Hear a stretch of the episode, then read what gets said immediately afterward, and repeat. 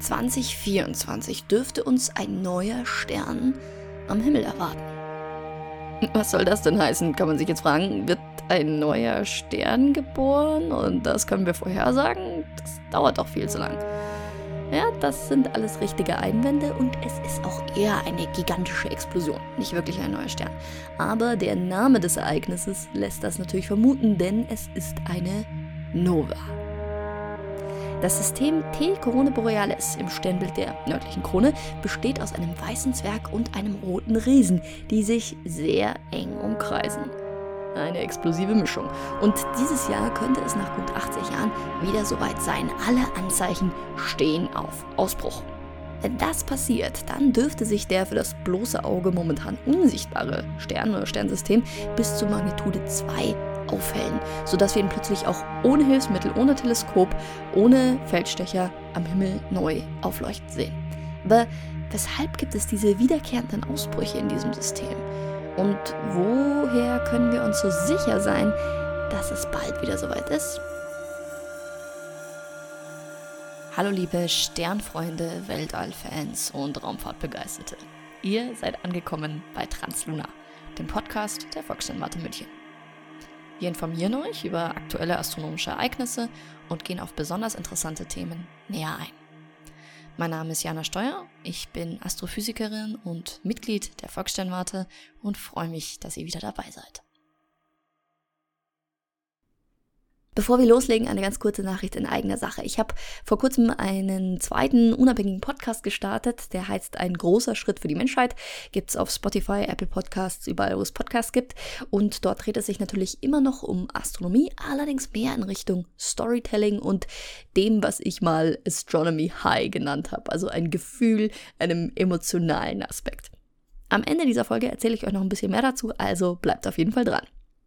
Das System T Corona Borealis ist 2000 Lichtjahre von uns entfernt und befindet sich, wie gesagt, im Sternbild der nördlichen Krone.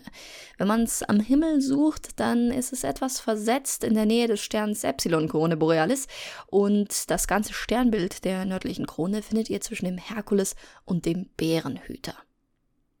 Normalerweise ist das System nur Magnitude 10,8 hell, also hat eine scheinbare Helligkeit von 10,8. Das ist, wie ihr wahrscheinlich wisst, mit bloßem Auge nicht sichtbar. Alles, was Magnitude 5 oder aufwärts hat, ist zu dunkel. Wenn T Corona Borealis allerdings ausbricht, dann wird es bis zur Magnitude 2 hell. Und wer jetzt gerade aufgepasst hat, weiß, das ist mit bloßem Auge gut sichtbar. Dieser Helligkeitsanstieg, das vergisst man manchmal, wenn man das so in Magnituden sich anschaut. Dieser Helligkeitsanstieg ist ein Faktor 1600.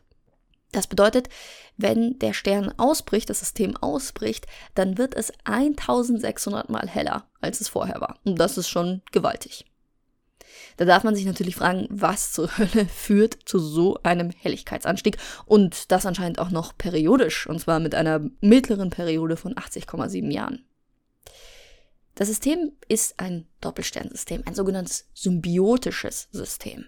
Das heißt, es besteht aus einem weißen Zwerg, einer Sternleiche von einem sonnenähnlichen Stern und einem roten Riesen. Das sind aufgeblähte Sterne, die die Hauptreihe verlassen haben.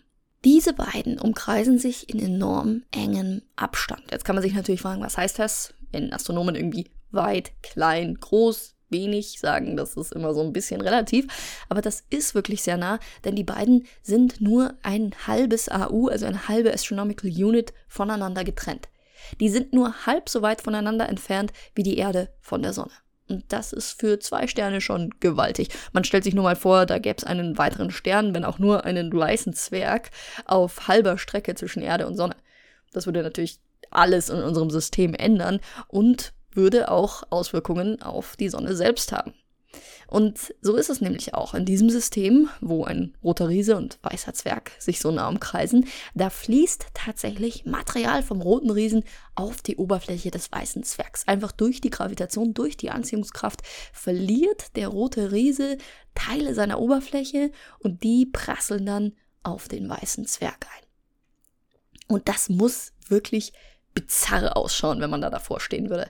Es gibt natürlich künstlerische Darstellungen und das muss wahrscheinlich so ausschauen, als würde der weiße Zwerg da wirklich Material absaugen. Also da gibt es eine wirkliche Materialbrücke, das kann man könnte man, wenn man in der Nähe wäre, tatsächlich sehen, wie da Material von A nach B getragen wird und die beiden so ein bisschen verbunden werden durch diese Materialbrücke zu einem etwas unförmigen Objekt anstatt zwei unabhängigen Sternen. Jetzt ist es so, je mehr Masse auf den weißen Zwerg einprasselt, desto heißer wird es dort. Und wenn eine kritische Masse überschritten ist, dann ist auch eine kritische Temperatur überschritten. Und kritisch heißt in dem Fall der Punkt, wo Fusion, schnelle Fusionsprozesse möglich werden. Kernfusion, das wissen wahrscheinlich die meisten, das ist das Verschmelzen von zwei Atomkernen. Im Normalfall im Universum ist das Wasserstoff. So definieren wir auch die Hauptreihe der Sterne, dass sich im Kern Wasserstoffatome zu Helium verbinden. Und wie gesagt, das passiert normalerweise im Kern von Sternen. Dort sind die Temperaturen und Druckverhältnisse dementsprechend groß. Wir versuchen ja auch schon seit langer Zeit Fusion auf der Erde hinzubekommen. Das ist nicht so einfach, denn man muss einerseits sehr hohe Temperaturen erreichen, das kriegen wir schon hin, aber man muss dieses Plasma, also dieses geladene Gas, was dann fusionieren soll, auch irgendwie zusammenhalten. Wenn Temperaturen sehr hoch werden, dann bewegen sich Teilchen bekanntermaßen sehr, sehr schnell und dann verteilen die sich wenn die nicht zusammengehalten werden, durch zum Beispiel großen Druck, wie im Sterninneren. Und dann ist die Fusion auch schon wieder vorbei, weil dann sind sie zu weit voneinander entfernt, als dass sie miteinander verschmelzen könnten, die Teilchen.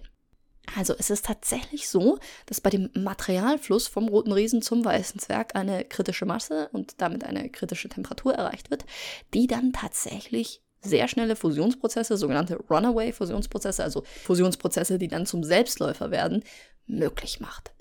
Das heißt, bei einer gewissen Temperatur, die erreicht wird durch, den, durch die Massezunahme auf dem weißen Zwerg, zündet die Fusion.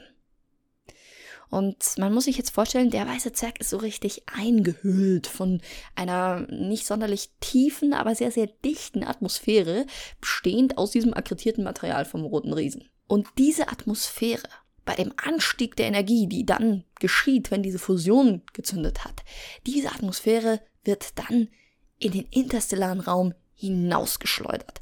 Und diese Hülle, diese Atmosphäre leuchtet dann für eine Zeit lang im sichtbaren Licht. Das Ganze klingt dann so nach drei bis vier Wochen ab. Der weiße Zwerg erreicht danach wieder seine normale Helligkeit und das ganze Spiel geht von vorne los. Nachdem der weiße Zwerg dann diese Hülle abgeworfen hat, akkretiert er wieder neues Material, bis er wieder diesen kritischen Punkt erreicht. Und deswegen spricht man hier von einer wiederkehrenden Nova. Also immer wieder passiert das eben in einem Abstand von ungefähr 80,7 Jahren.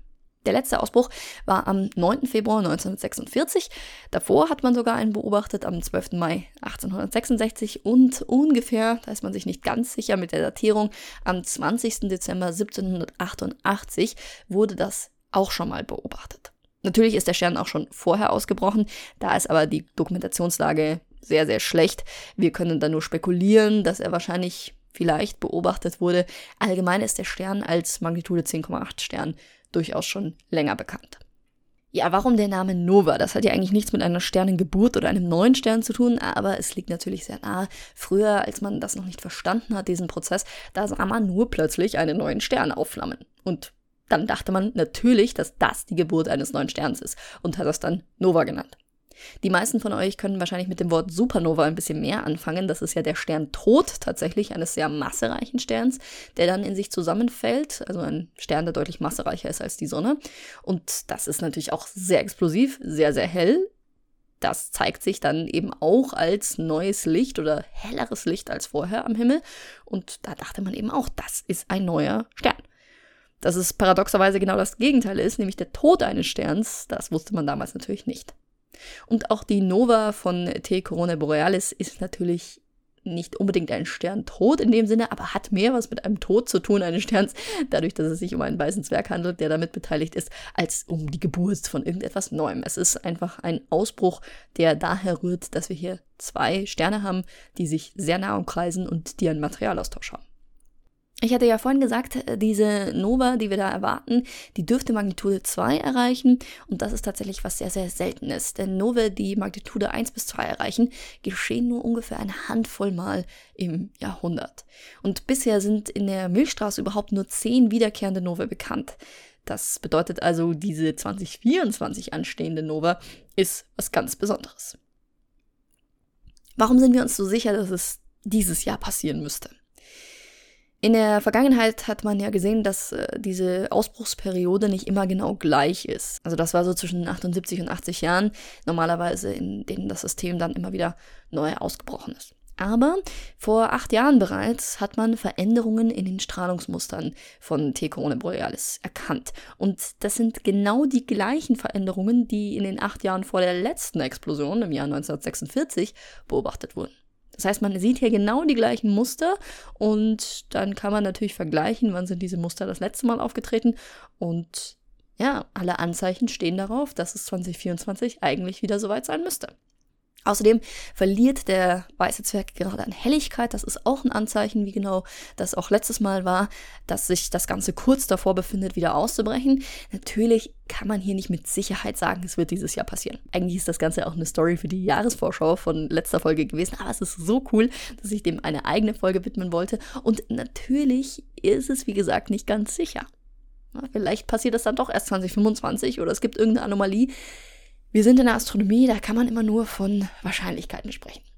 Aber ich glaube, es lohnt sich auf jeden Fall, die nördliche Krone mal im Auge zu behalten. Gerade in Deutschland ist das Sternbild eigentlich ganzjährig gut erkennbar. Von Januar bis September ist es gerade gegen Mitternacht sehr, sehr gut zu sehen. Das heißt, schaut euch mal um zwischen Herkules und dem Bärenhüter zur nördlichen Krone. Vielleicht seid ihr ja dabei. Das ist immer so ein ganz großer Traum von mir, mal dabei zu sein, wirklich mit eigenen Augen mal hinzuschauen, während so ein Ding hochgeht.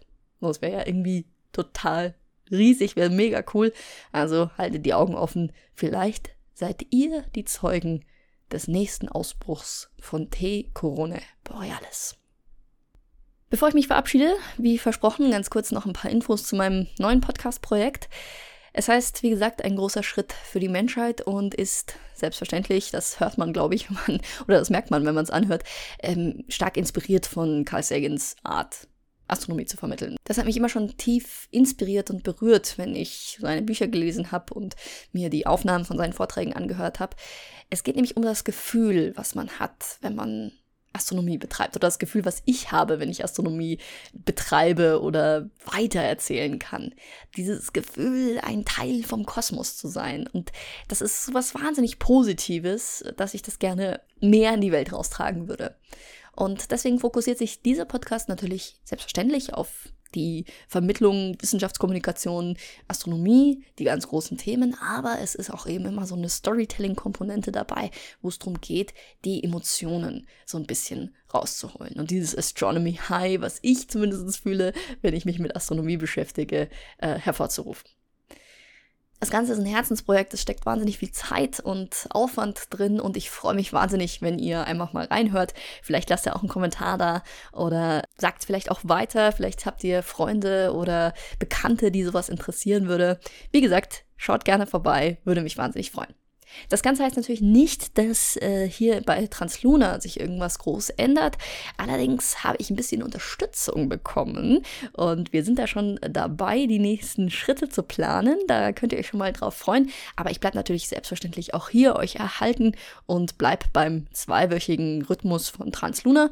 In den jeweils anderen Wochen, wo Transluna dann sozusagen off ist, da gibt es dann dienstags eine neue Folge. Ein großer Schritt für die Menschheit. Das heißt, eigentlich kriegt ihr jetzt jede Woche irgendwas mit Jana zur Astronomie. Das ist mal auch schön. Soweit dazu. Ich hoffe, euch hat diese Folge gefallen. Ich hoffe, ihr haltet die Augen offen in Richtung T. Corona Borealis. Und vielleicht kann ich nächste Folge schon davon sprechen, wie es gelaufen ist mit der Explosion, mit dieser Nova. Also ich persönlich hoffe natürlich ganz stark, dass es dieses Jahr passiert. Wäre natürlich das absolute Astronomie-Highlight oder vielleicht eins der großen Highlights dieses Jahr. So viel dazu. Wir hören uns beim nächsten Mal wieder.